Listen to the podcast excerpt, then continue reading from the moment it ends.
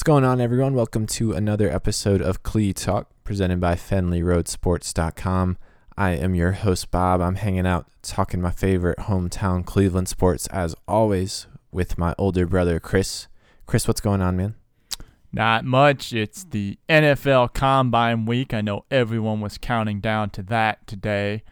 It's also the Oscars tonight, Bob. I'm not the biggest Oscars guy in the world. I don't really follow them that closely, but I know a lot of people out there are eagerly eagerly watching the show as we record to see who wins those golden Oscar statues. Yeah, I, I will certainly be turning on the TV and watching that. Uh, once we wrap up here, I believe La La Land will be cleaning up the house tonight, but who knows? It, it should be interesting. And you are correct. The NFL Combine is about to begin a little bit later in the week on February 28th.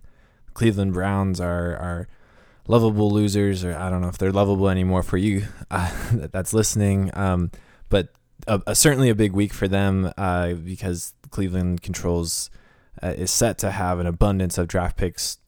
Most notably, the number one overall pick, and then the number twelve pick in, in the first round. But they also command uh, two second round picks and, and a are, are set to get an abundance of compensatory picks as well. So uh, obviously the Browns need to do a lot of work this week and and and take their best notes and do their best homework uh, at the NFL Combine in Indianapolis. So Chris, I mean, what should the Browns' approach be as they go to the combine this week and start looking at these prospects and getting these measurements? Well, well, last year I I liked the approach to the draft that they brought. You know, they they identified a couple core positions of need, mainly the front seven and wide receiver, and poured a ton of resources. Uh, I think I counted up 66% of their draft picks went towards those two entities alone. And all the players they drafted had a common theme. They all had to work really hard to have success in college. They weren't heralded as recruits. Most of them, not not all, but most of them had this common theme of gritting it out and developing and having that drive to improve. And, and so to me, what the combine is, is a chance to sit down with these players one on one and really get a sense of where their mind is in the interview process. Can mm-hmm. they fit in the culture? Do they have the kind of mold it takes to grow into an NFL player? because no prospect is a finished product. And you notice the teams that have the most success in the NFL, they find guys who have that drive and determination and improve into NFL players, most notably the New England Patriots. It's one of the reasons they've been so successful the last 16 years. The five Super Bowls speak for themselves. It's not just them. Bob, I know we we both, you know, you Cleveland fans don't really like the Steelers, but they're very good at this. They grow players within their organization very well. And, and, there are other franchises out there too. But I think the interview process is paramount. I also think that the the chance to put these players through a physical with your own medical staff and getting a sense of any pl- prospect who might have some injury red flags and getting a full bill of how deep those injuries are, if they are a big concern, I think is another very important tool to utilize at the at the combine. And then finally, you know, from a measurement perspective, just to get some official numbers on a guy, like how long really is his wingspan? Is it this or that? Because in college, I mean, you get a lot of different numbers thrown out there. It's good to get an official kind of rap sheet on a guy just from a pure, you know, what is he bare bones perspective. Um, then after that, I mean, the position drills are fine, but but those are the big three things I think the Browns should be looking for um, when they when they go to this thing in Indianapolis this week. Yeah, I think those are all really good points. I mean, the, the measurables, the, the position drills, the the 40 times, the, the bench press, all of that, all, all that is just a number. I, I don't understand. I don't think I uh, don't believe that you have to be there to see it to, to actually witness how fast somebody is. I mean, we you have a number, you you know, and you can compare that to everyone else how fast they are relative to the performances in the combine. So I don't think that that is really should be the goal of, uh, uh, of going attending the combine as as an NFL scout team. Um, you know, granted, who who am I to tell what NFL scouts to, to look at? But uh, that just seems like a, a, you know you could you could look at a piece of paper and figure that out. I, I like what you said about um, you know really honing in on those interviews and identifying the characteristics that you want in your team and that you believe exist in successful NFL players. And it seems to be a work, work ethic,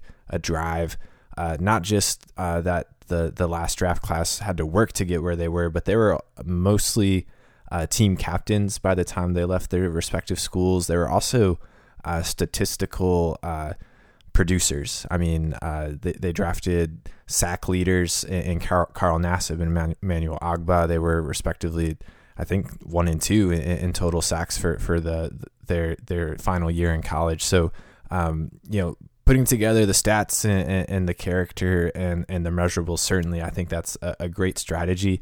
I think number one to do list uh, at the NFL Combine is is Deshaun Watson for real or not? He didn't attend the Senior Bowl. You have that number one overall pick. You have a huge, glaring 20 year old need at, at, the quarterback position.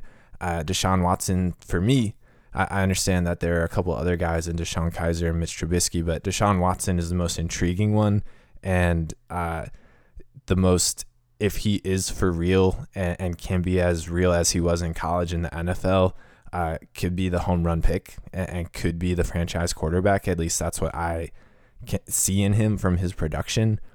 If you go into those interviews and, and actually find uh, that Deshaun Watson truly is a, a starting NFL quarterback, I, I think that that uh, is your number one question heading into the NFL Combine: is uh, is Deshaun Watson for real or not?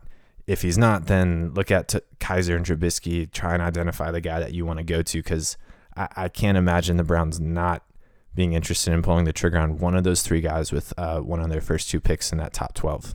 Yeah, I mean, it's going to be interesting. It's going to be interesting to see draft talk aside. It is going to be interesting to see how these three quarterbacks shake down. Um, and I do think the combine is going to right or wrong write a lot of the, their narrative for them. Um, uh, one thing I hate about the combine is there are a lot of combine champions, and I hate it when the narrative becomes more about their combine than about their tape. Uh, Deshaun Watson has some really impressive wins, really impressive tape. Um, he blows I, the rest. I'm not I talking. Mean, relative to the other two, there's his tape. It has to be ten times better than those. Two. Yes, I, mean, I, agree with that tenfold. Uh, absolutely. And the, the the fact of the matter is now now Scott's going to look at it more from a technical NFL standpoint. You know, there are certain things you can get away with in college that you can't do in the NFL. I totally understand that. I'm talking from a, a pure performance standpoint. You know, Deshaun Watson played in big games, big moments, stepped up, led his team to some big time victories. Um, you know, I, Mitch Trubisky and DeShone Kizer didn't have that kind of success on the college level, but I keep going back to this example. In 2006, Vince Young and Matt Leinart played for the national title, one of the best national titles ever. They were both drafted ahead of Jay Cutler. Jay Cutler played for Vanderbilt, and Jay Cutler was the superior NFL prospect. So it doesn't always matter how your success goes, um, whether or not you turn into a strong NFL quarterback or whatever. Um, so I do think these quarterbacks are going to have a, a big time spotlight on them because I think a lot of people have questions about them. And, and even though, an aside, Bob, everyone talks about Mitch Trubisky being from Mentor, Northeast Ohio. DeShone Kizer's from Toledo. You know, he played for Toledo Central Catholic, big time. You know, two high school football stars from Ohio uh, having a chance to be top 10 picks in the NFL draft. I think that's pretty exciting um, for a very rich traditioned football state as a whole.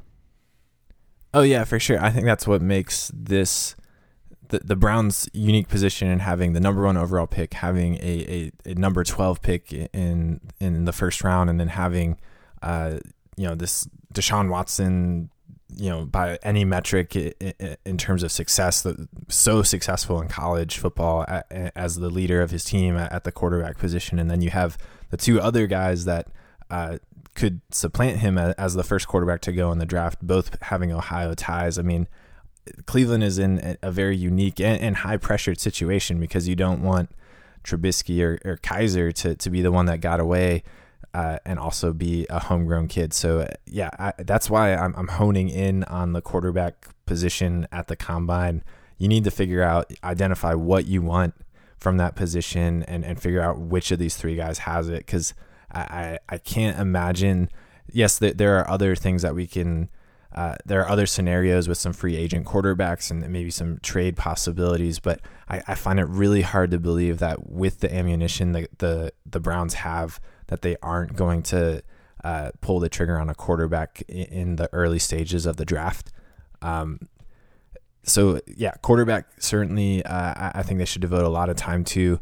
Uh, I think the secondary needs an overhaul as well, and uh, if they can identify who they want to potentially replace Joe Haden or play alongside Joe Haden as Joe Haden uh, bounces back, hopefully into a starter's role. I, I think that would uh, certainly be be a boon for them. So uh, diving, like you said, they they honed in on wide receiver in the front seven in the previous draft. I think that secondary should be the position priority, and then quarterback, you know, is is kind of a beast in of, in and of itself. So I, I think that they really need to dive into that as well.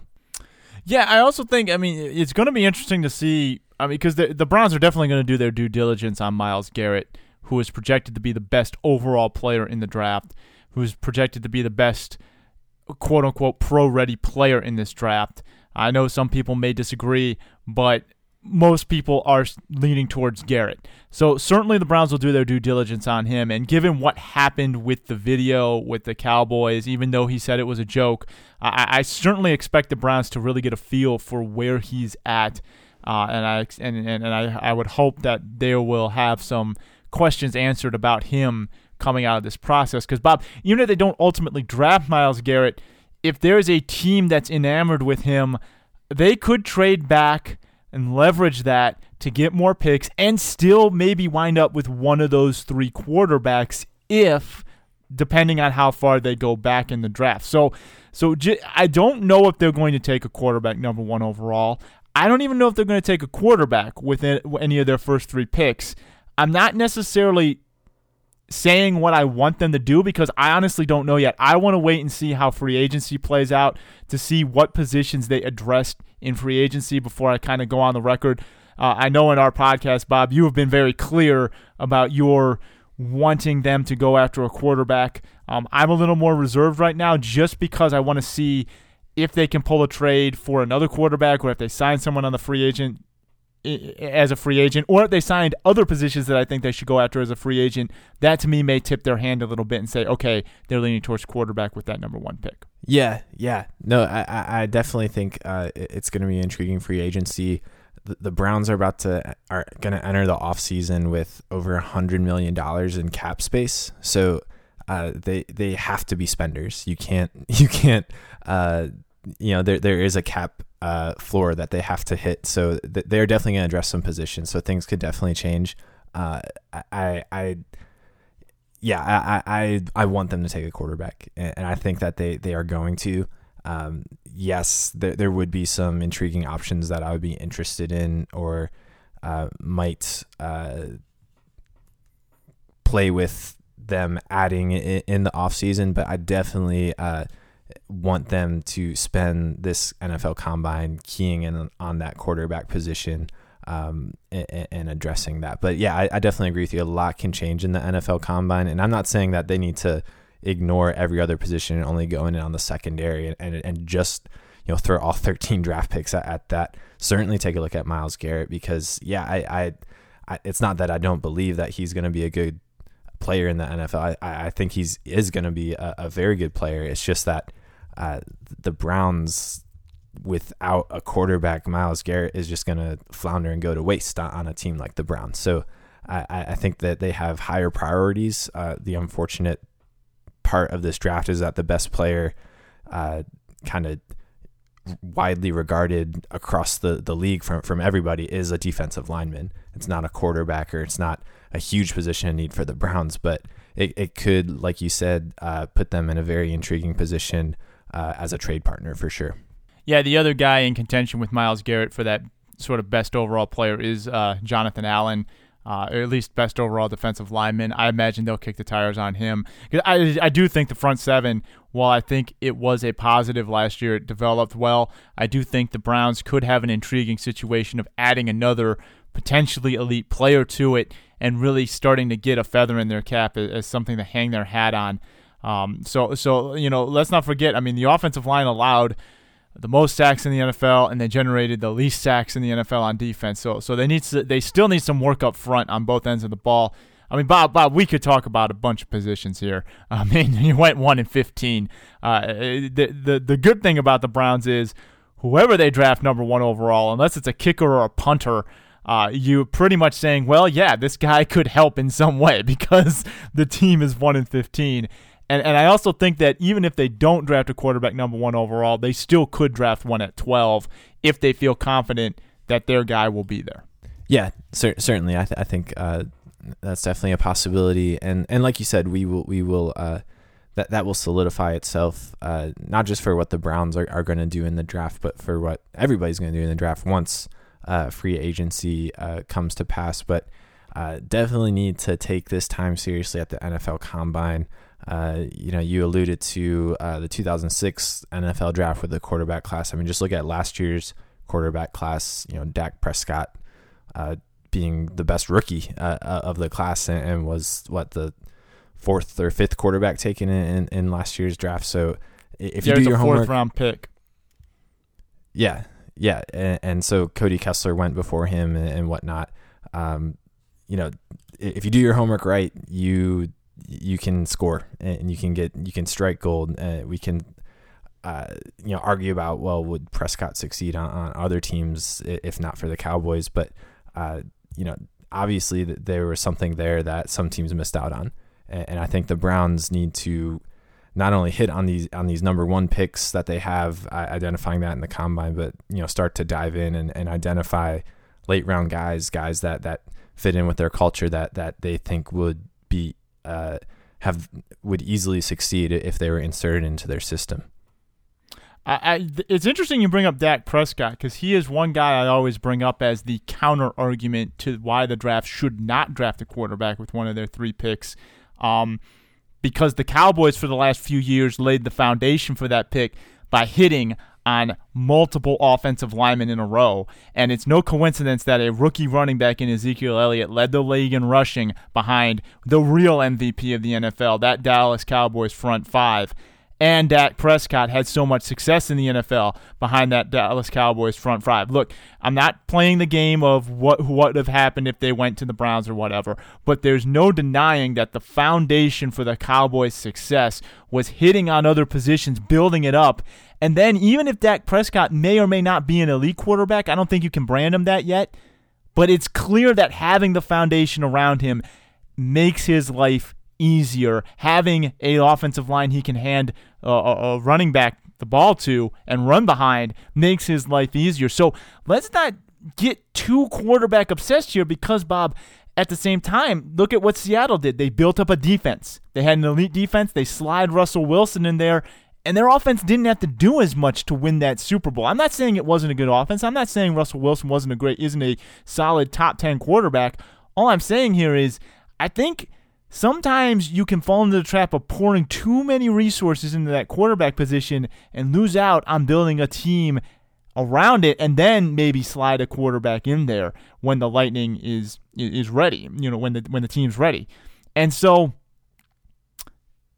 I think the Browns if they're going to draft a quarterback number 1 overall have to be absolutely certain that this guy can be a guy who can elevate a team you know, I don't think you can waste a number one pick on a quarterback and not get that out of them because it's too important of a pick. You need to draft a transcendent player with this pick or turn it into a lot of picks or something. So, I mean, not to get too NFL draft preview on you, but but I do think that Dak Prescott is an example of a guy who fell into a great situation. I, I still think he, he was he had a fine rookie year and he has a great career ahead of him. But I do think that the Dallas Cowboys laid the foundation for that pick over the last three years.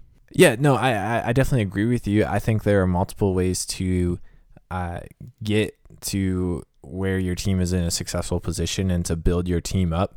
Uh, you you mentioned how the Cowboys did it, how the, the Seahawks did it. I don't think the Browns have that continuity yet, um, and so I, I, I would really hope that they are able to identify which of these guys, particularly a quarterback, is a star and, and can can pull the trigger on that and he can lead the team to improve and to be better.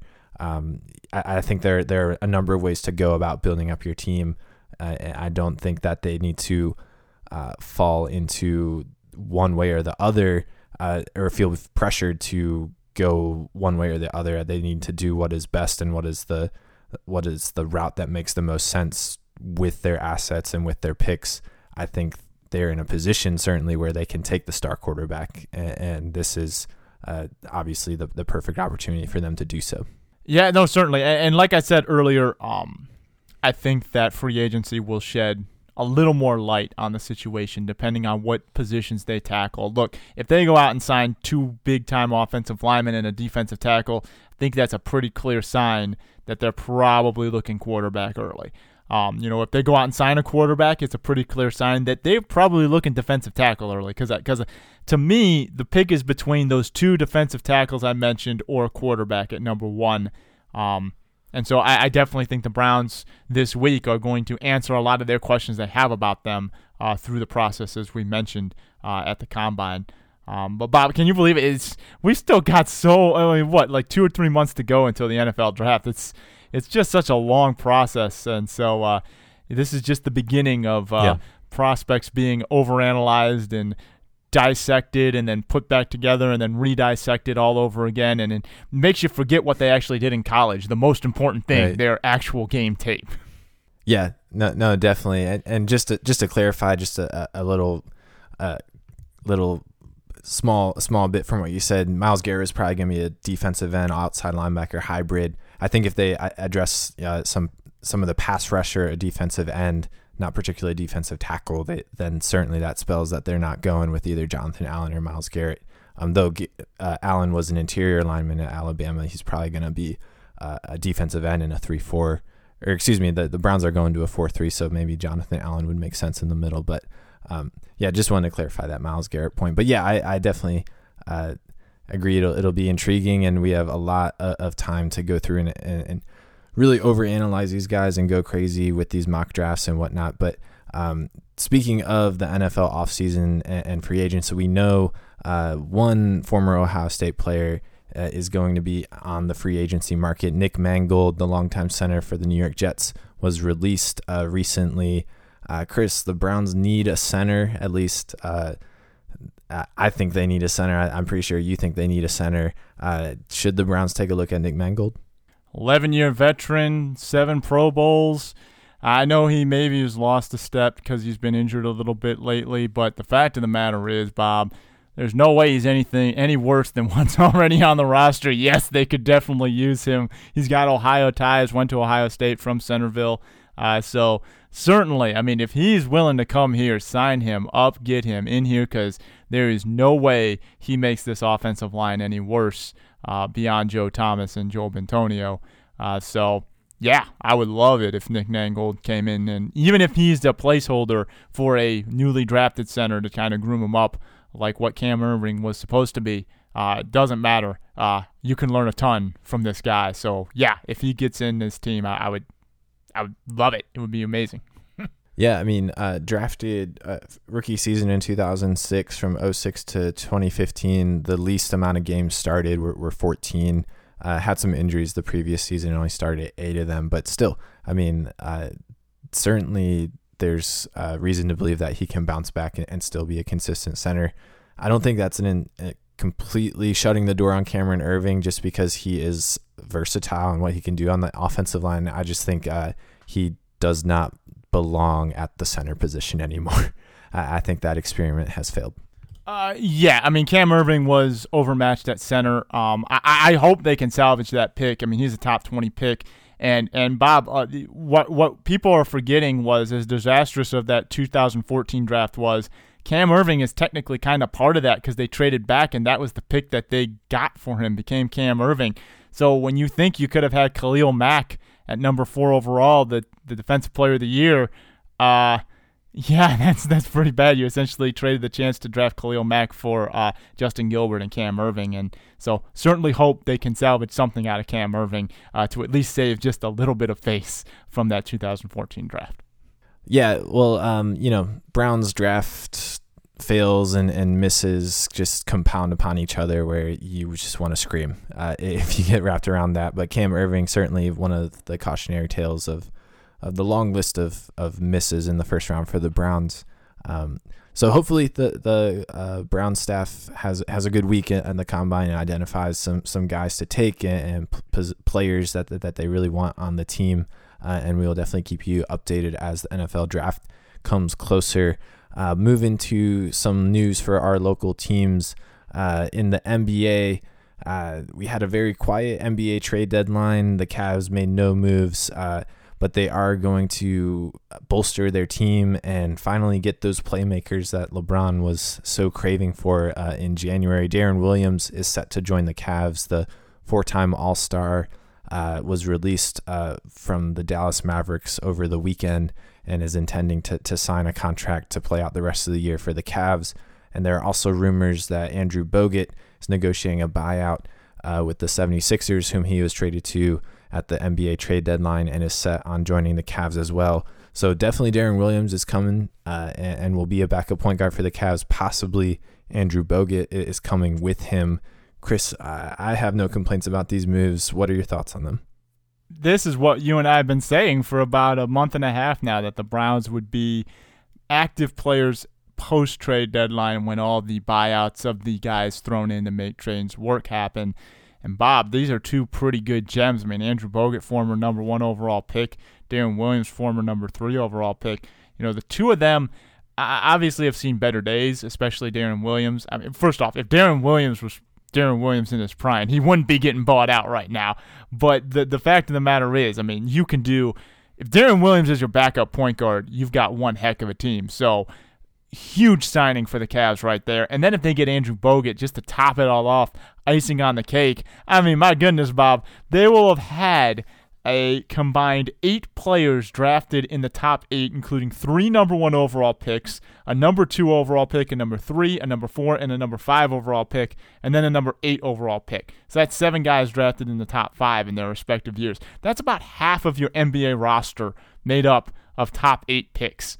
That's insane. And I mean, yeah. then you talk about when everyone's healthy this is this roster just got a lot deeper when you got Andrew Bogut and Deron Williams and Kyle Korver coming off your bench uh, in the playoffs. That's that's a pretty scary combination right there. And I didn't even mention Iman Shumpert, who's already on the team and playing some pretty good basketball right now. Uh, Bob, how can you not like these? Deron Williams definitely, Andrew Bogut, very good signs, but again, want to stress what you already said. That's not official yet. Bogut's still working on a buyout indications say he wants Cleveland, but if he comes to Cleveland, man, that's great. The, the only question I have, Bob, is who are you waive to make room for Bogut? Because they do have to waive someone. Uh, looking like Jordan McRae would be the front runner there. Yeah, well, first off, I mean, I, of course, I, I'm happy that uh, Deron Williams is joining the team. I think that's fantastic. I'm I'm really surprised that you know at the NBA trade deadline, a guy of Deron Williams' former talent and pedigree, and currently in a season, uh, you know, 40 games started, about 30 minutes per game, is averaging 13 points and 6.9 assists per game.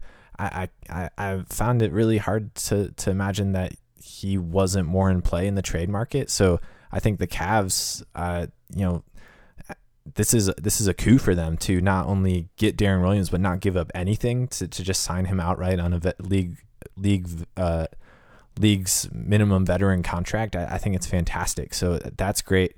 Andrew Bogut, you know, fills the hole that was left by, by Birdman going down with the with the uh, Achilles tear. So I think that's fantastic if, if he comes and gives uh, a little bit of muscle and rim protection. I mean, that's something that has been missing a little bit from from these Cavs. So I think those are two fantastic moves. Um, now, in terms of who you would give up, who who you would cut, uh, yeah, I, I guess it's going to be Jordan McRae. I, I don't. I think if you were looking at this completely objectively, it would be James Jones because he doesn't do anything on this team, but I think he's untouchable per being one of LeBron's favorite players to, to play with and, and he needs to be on this team for LeBron. I get that. It's it's no big deal. But yeah, it looks like Jordan McRae is going to be the odd man out with uh, Iman and, and Kyle Korver currently playing the shooting guard position, and with J.R. Smith set to come back it doesn't really make sense to have him on the team uh, when you have the potential to add a, a rim protector like Andrew Bogut. That that does make the most sense for me. Yeah, and more good news. Uh, Derrick Williams is on a 10 day contract, so that would have been a natural candidate. Just let that contract run out and sign Bogut. That would probably be the easiest thing to do. But indications are there that they are going to sign him for the remainder of the season. Teams cannot sign a player to three consecutive 10 day contracts. So after this is up, they either have to waive him or bring him in. And it looks like Derrick Williams is here to stay. Uh, he was one of the aforementioned uh, top five picks. He was drafted number two overall. Right after Kyrie Irving in the 2011 draft. So, so Bob, I mean, you know that that's pretty good sign too, because Derrick Williams has added some uh, much needed depth to this roster, especially with Kevin Love out. Yeah, definitely. I I think uh, all three of those moves, and then you factor in the the earlier trade for Kyle Korver. You know, the, the Cavs don't stand pat. And, and they recognize the need to improve, and they will do anything possible to improve. And, and Derrick Williams, uh, is having, you know, I know he's only played about six games with the Cavs, but a, a really fine start and, and, definitely deserving of the contract extensions and playing with this team uh, a little bit further. I mean, he is, uh, you know, if his averages carry out, this would be his second highest scoring total per game since his sophomore season. So I, I think it, that was a fantastic move, and it just shows you uh, what a well-oiled machine the Cavs are, and, and, how some of these role players can play the best basketball uh, of their career when they're playing along the sides the likes of Kyrie Irving and LeBron James. Can we give David Griffin an Executive of the Year award already? I mean, I, I don't know. Uh, well, I the Pelicans might be deserving of that for the trade. Not if they miss the yeah. playoffs. Uh, I, I, I, I, I do think David Griffin de- deserves it. I absolutely do. But I, I mean, I, I, I going back to our previous podcast, I, I do think the Pelicans got to steal. And that's great. But if you miss the playoffs, come on, man, you can't give someone executive of the year for missing the playoffs. No, you're, you're sixteen you're right. teams make the playoffs. Yeah, you're you're right, and I think David Griffin will, will certainly should be the contender to, to win it. Um, as as we've seen in the past, though, uh, that's a very odd award with some very odd criteria. So I'm not sure if he's if he's the lock, but I, I definitely think he is the most deserving of it. He he's been the most deserving candidate the last two years, by the way. I just got to get that out there. He should have won it the last two years. But anyway, I, I will get off my soapbox. Griffin, I'm on your side. He that man deserves an award. Yeah. All right. Well, uh, the, the NBA trade deadline very very quiet relative to the past couple years. I mean, I remember the first NBA trade deadline we we did on this podcast 2 years ago. I mean, there were like eight starting point guards were traded at the deadline and it was there were just moves left and right and it was a big readjustment for the entire league.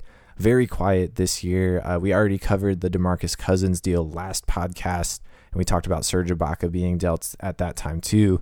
Kyle Korver, we've obviously talked about uh, for a while now. Uh, at the deadline, really the only two moves being Taj Gibson and Doug McDermott being traded to the Thunder, and then uh, Ryan Anderson and Andrew Bogut uh, going to the 76ers uh, from the Dallas Mavericks. And obviously, Bogut is in negotiation, negotiations for a buyout from the 76ers. So, Chris, I mean, there was a whole lot of talk heading into this trade deadline. Not a lot of uh, walking, though, and, and not a lot of moves. Uh, what are your thoughts on that? Any rationale ex- explanations for, for why teams were staying pat? Uh, no, not really. Well, well, first off, I mean, a lot of the big moves happened in advance of the trade deadline. You know, it was it wasn't like a totally flat one because Ibaka moving and Cousins moving. We we talked about those already, though. Um, but but overall, I mean, you had a lot of maybe deals. Um, Noel moving kind of surprised me. I, I couldn't believe the 76ers traded him because uh, I know they have three big men, and, I guess he was the odd man out, but but he's shown promise. So I think Dallas kind of got a light steal there. That could be the sneaky trade of the trade deadline because Noel's a pretty young player and a promising big man. Um, Taj Gibson, adding him to the Thunder could also be a solid move to try to maybe squeak out of that first round if you're the Thunder. I, I, I don't think that it's going to move the needle in the Western Conference, though. The powerhouses at the top are pretty established. Um, but uh, you know, overall, Bob, I think we would agree that that it's more about the teams that didn't make a move. I mean, and you look at a team. I think one of the big reasons the trade deadline was so quiet was because the guy sitting on all the gold decided not to spend it, and that would be the Boston Celtics. Yeah, for for sure. Uh, you know, they are have a treasure chest full of draft picks, and they have a roster full of intriguing young players that that teams certainly would be interested in in having uh, in exchange for some for some players. You know, there was a strong rumor of Jimmy Butler going to the the Celtics, which I thought kind of surprising that Chicago would be willing to deal their their bona fide superstar uh, at that point in his career. But um, that deal never came to fruition, and the Celtics are are just standing pat and didn't make a single move when you know just three games out of first place in the Eastern Conference for for our hometown Cavs. Uh, the Cavs you know, currently with injuries to Kevin Love and J.R. Smith, if the Celtics pulled a move and got a superstar, I mean, I would be worried. Uh, this is definitely a, a, another win for the Cavs at the trade deadline that the Celtics did not improve because uh, the Celtics certainly had the ammunition to, to put their cards on the table and cash in on a guy like Jimmy Butler. I'm sure I'm certain that they could have put together some package that would have interested the Chicago Bulls. They just have that much draft ammunition, particularly with two more uh, Brooklyn Nets picks in, in the future. Uh, you know, the Nets currently with the, the worst record in the league right now, the, the Celtics potentially could win the lottery and, and swap their draft pick to, to have the number one pick uh, in this upcoming draft.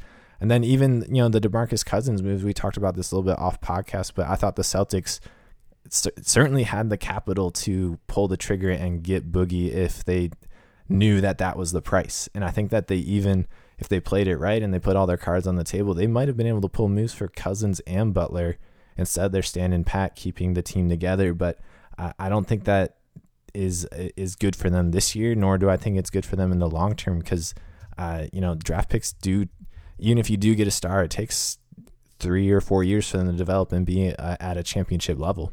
Yeah, there was certainly a lot of rumors surrounding Jimmy Butler and Paul George. Uh, both of those surprised me just because of their age and how much they meant to their team. I mean, if you're Indiana, Chicago, you would think they'd be trying to build around them, not dealing them. Um, I agree with you with the Cousins trade. I know I argued the other side last week, kind of. Um, you know, my my big thing with the Cousins trade is everyone's bashing it as the worst trade ever. Uh, let's wait and see how these guys they got, Buddy Hield and the draft pick, pan out. Because if they hit on the draft pick and Hield develops and Cousins blows up in uh, New Orleans, they look like geniuses. So I think it's too. It's always too early to grade a trade, especially when you're talking about future assets. But um, certainly, I think Boston could have topped that offer. Uh, I just think Sacramento was uh, zeroed in on Buddy Hield because they liked him so much uh, in the draft process. Um, but yeah, certainly Boston could have topped that. Uh, they had the assets and the resources to do it, at least on paper. Um, and yeah, you're right. I mean, it, it, assuming they didn't have to pay too much more than what New Orleans paid to get Cousins, Boston did have the depth of assets to potentially swing Jimmy Butler as well. Uh, there was a report late that uh, Indiana rebuked a trade offer for Paul George, that, that the Celtics did try to kick the tires on him, but they, they weren't budging, and they, they or at least the offer wasn't strong enough. But yeah, I mean, I think a lot of people are uh, are are breathing a sigh of relief that Boston didn't make a move, not just for this year, but for the long term.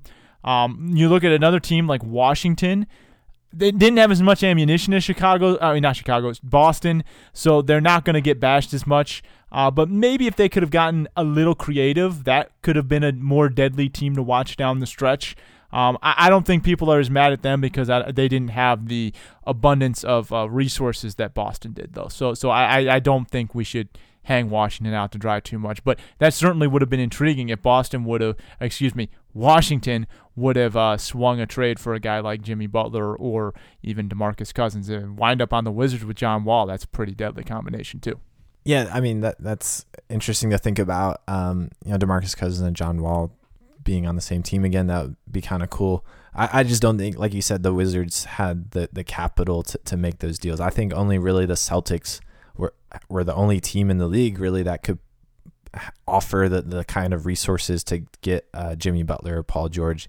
Maybe the Lakers because uh, they they also have would have a low draft pick and have some intriguing you know young guys. But I, I think the Celtics were really the only buyers that were able to shop uh, at that price level for for you know those superstars and uh, just really intriguing that they didn't pull the trigger.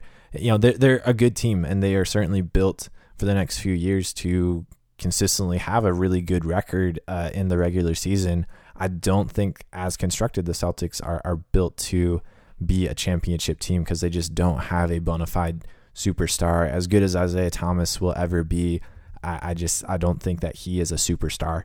Nor is Al Horford, and he is, uh, you know, certainly only going to get older. So I, they had the chance to get an athletic wing, Jimmy Butler, Paul George, that could really go toe to toe with LeBron, and, and, they weren't able to, to pull that trigger. I think it uh, is uh, a lot of teams in the Eastern Conference are very happy at the at the Celtics staying put this year.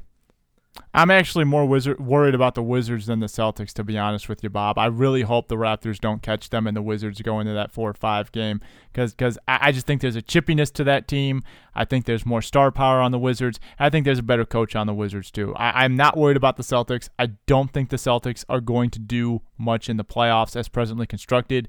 And uh, I, I just, again, they're, they're a team that plays very well in the regular season, but I just don't think they're a team built to beat a team like Cleveland, absent a ton of injuries um, in the postseason. Yeah, Boston, uh, for as good as they are, like I said, they they don't worry me uh, nearly as much as the Raptors nor or the Wizards currently. I I think the those two teams have bona fide star power that can uh, carry their team through through a series in the playoffs and, and uh, are are threats to the Cavs if if everything clicks for them. So yeah, um, at, at post trading deadline, I mean, of those four teams, the Cavs are the ones that improved the most. I'd say. Uh, you know, you could argue about that. Serge Ibaka making the Raptors a lot better, but um, I, I, think the Cavs are, are, are the winners in the Eastern Conference. Right, because I think they're the only one that played the game. yeah. So nobody else stepped up the table. But but Serge Ibaka was a good get for the Raptors too. So I mean, but when you're the only two teams that played, I mean, okay, coin flip we both beat the other 13. Yay. Right. yeah, for sure. Well, uh, moving away from from the NBA, uh, checking in on spring training with the Cleveland Indians, Michael Brantley uh, is doing batting practice, so that's certainly a good sign. You know, coming back from uh, basically missing an entire season due to some shoulder injuries. Now, swinging the bat is has been the breaking point for Brantley uh, two previous times when he's been attempting this comeback uh, from his injured shoulder. So this is certainly a, a, key moment, but all signs are good right now, and, and hopefully uh, he continues to improve. Chris, I mean, we talked about the potential of this Cleveland Indians lineup with or without Brantley. Obviously, a lot more intriguing and deadly if Michael Brantley is in that lineup and is healthy uh, for this season. So this is certainly great news, right? Oh, excellent news! And, and it wasn't just you know soft toss or anything. It was a, a regular season uh, uh, a completed regular session of batting batting practice. At least that's what Cleveland.com reported, uh, and also reporting that he's been taking about 120 swings per day. Excellent signs. Uh, of course, the team is saying he looks good. Uh, they have an interest to do that, and no no no. You know, no disrespect to the team and everything, but of course they're they're saying everything's going well. I hope they're right. I hope everything is going well, and uh, certainly, but but the, they also added in the report that they're they're being extremely cautious because again, you know, he went through this process last year and, you know, just about two weeks after he came back, he was back on the DL and missed the rest of the year. So they are going to bring him along slowly, even if they have to. I don't care if he's out for, if he has to rehab all throughout April or whatever. Bring him back, make sure he's 100%, make sure you do everything you can to avoid a setback. And uh, I, I, think the, the Indians are doing just that. And, uh, but it's certainly a good sign to see him taking a uh, regular session of batting practice. That can't. That's obviously good news. Yeah, definitely. Uh, then tuning in with NCAA basketball uh, in the MAC, Akron losing to Bowling Green, but uh, they did bounce back with another win. Uh, they now sit three games uh, at the top uh, of the MAC standing, so certainly look like they're going to cruise into that number one seed for the MAC tournament. Uh, this seems to be no surprise. Chris Akron, clearly the most dominant team in the MAC uh, this year. Uh, yeah, I, I, mean they deserve the number one seed. They've had a fantastic season, um, but they've they've they've suffered too many losses for an at-large bid. um, again, the MAC tournament's going to be really fun to watch because the, uh, every team knows that only one team's going to emerge from it. So uh, it, it is a fun tournament to go to. It's it's one of the better values in college basketball because uh, you know there's a lot of good basketball because everyone knows what's on the line. Yeah, definitely. Uh, and then your alma mater, Wooster, uh, winning the NCAC crown, going to the tournament. I, I know you're excited to hear to, to hear that news, right? Yeah, 15th straight NCAA Division three tournament appearance. Uh, and, and, it looked like I mean, if they had lost, they, they might not have gotten in. They were on the bubble this year. Uh, it was a bit of a it was a quote unquote down year by their standards. Uh, not a lock to get in. They they lost. They started off six and six, but bounced back uh, to to finish 21 and seven. So a very good year by the Scots to get back to the NCAA tournament. They will find out where they're going on Monday. Go Scott! I, you know I love Wooster basketball. I, uh, one of the better, better values in Division Three. A very strong fan base, very strong community support. Uh, there are some games in there that, that feel like you're at a Division One game. The, the crowd is pretty intense, so it, it, it's a fun environment to be in. Yeah, I, I remember going to a game.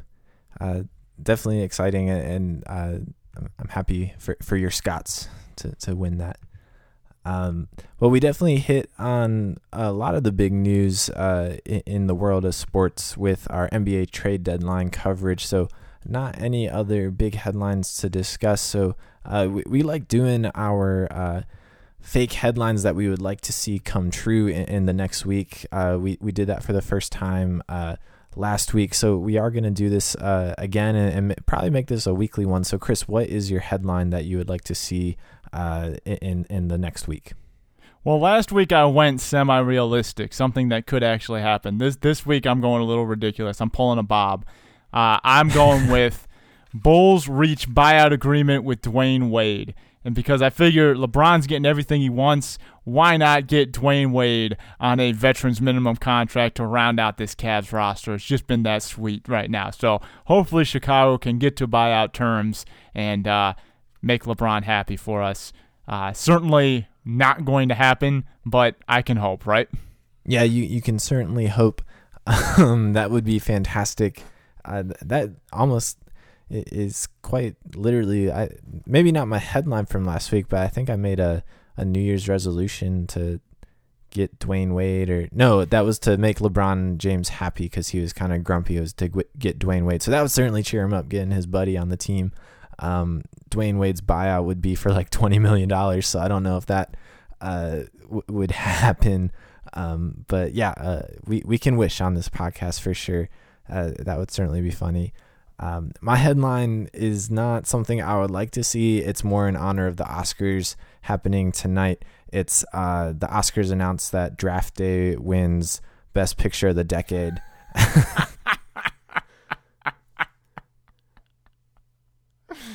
I don't uh, think that's gonna happen. Yeah, you know, I, I any I love Cleveland. I love you know Cleveland getting love and uh, you know getting features in, in, national stories and national films. But I'm sorry, Draft Day was a terrible movie. it was so bad. Hey, but but in this time, the Browns won't have to trade up to number one just to draft the guy they were going to get anyway. They already have the number one pick. Yeah. Maybe Sashi Brown's already written his uh, draft pick on a sheet of paper and's got it in his pocket. Uh, yeah. Um, I hope not because there's a lot to to analyze before that. Um, hopefully, also that they, uh, you know, have bios on all the draft picks and not just the guys that they've keyed in on, uh, so that if they do make a draft day trade, they don't have to uh, spend the next 12 hours getting everything they know about the guy. They can they already have like a, a bio filled. That was the best part is that they trade up to number one and then they're like, okay, I want to know everything about him. It's like, wait a second, you didn't scout yeah. everyone, you just scouted the one guy you thought might be there at number six. Yeah. Though though that is probably a Browns move though. Oh, for that, sure. I I could, mean could have been I, something they actually it, it probably has happened. anyway. Not we didn't intend to bash the movie Draft Day, but but it is a fun movie to to laugh at. I, I think if you want a good laugh, it's a good movie. Yeah, it's not it's not an unbearably bad movie. Uh, it's certainly not a good movie, but it's it's fun to watch. It was I, I enjoyed watching it. Um, I, I screamed at the TV at certain points just at how absurd it was, and I think I texted I, maybe you. I, I know I texted my mom and dad while I was watching it. You know, giving them like a play by play of my thoughts. Um, yeah, it it was fun. Anyway, I started doing the, the draft day in, in Batman and Bane's voice. I thought that was pretty fun uh, to do that. So I won't I won't I won't burden our listeners with that on the podcast though. I, I don't want their ears to bleed. Uh, so it's all good. But anyway, we have uh, jam packed this podcast as usual. A lot of draft talk, both real draft and fake draft. Uh, a lot of NBA trade talk and some good signs out of Goodyear. So, uh, you know, we're, we're going to be back next week. Hopefully, there's more good news. And, uh, you know, hopefully my fake headline comes true because that would just be a great podcast to do. But until then, we will uh, see you next week. Please follow us on Twitter at Fenley Road Sports or on Instagram at Fenley Road Sports. Thank you for listening to our podcast, Clee Talk, presented by FenleyRoadSports.com. You can subscribe to our podcast via iTunes by searching Fenley Road Sports, click Clee Talk, or just click our little iTunes icon in the upper right corner of FenleyRoadSports.com. We are back every single week with more Cleveland sports talk because we love Cleveland sports. We love chatting with you. And, uh, it's good times. Great times to be a Cavs fan. So hopefully all of these uh, buyouts can get done. Everyone can get on the roster, and the Cavs can get back to winning basketball games as usual. Not that they stopped, but just keep on doing it. And uh, so yeah, until next week, go Cavs. All right, I'll see you, Chris. Go Cavs. Take it easy, Bob.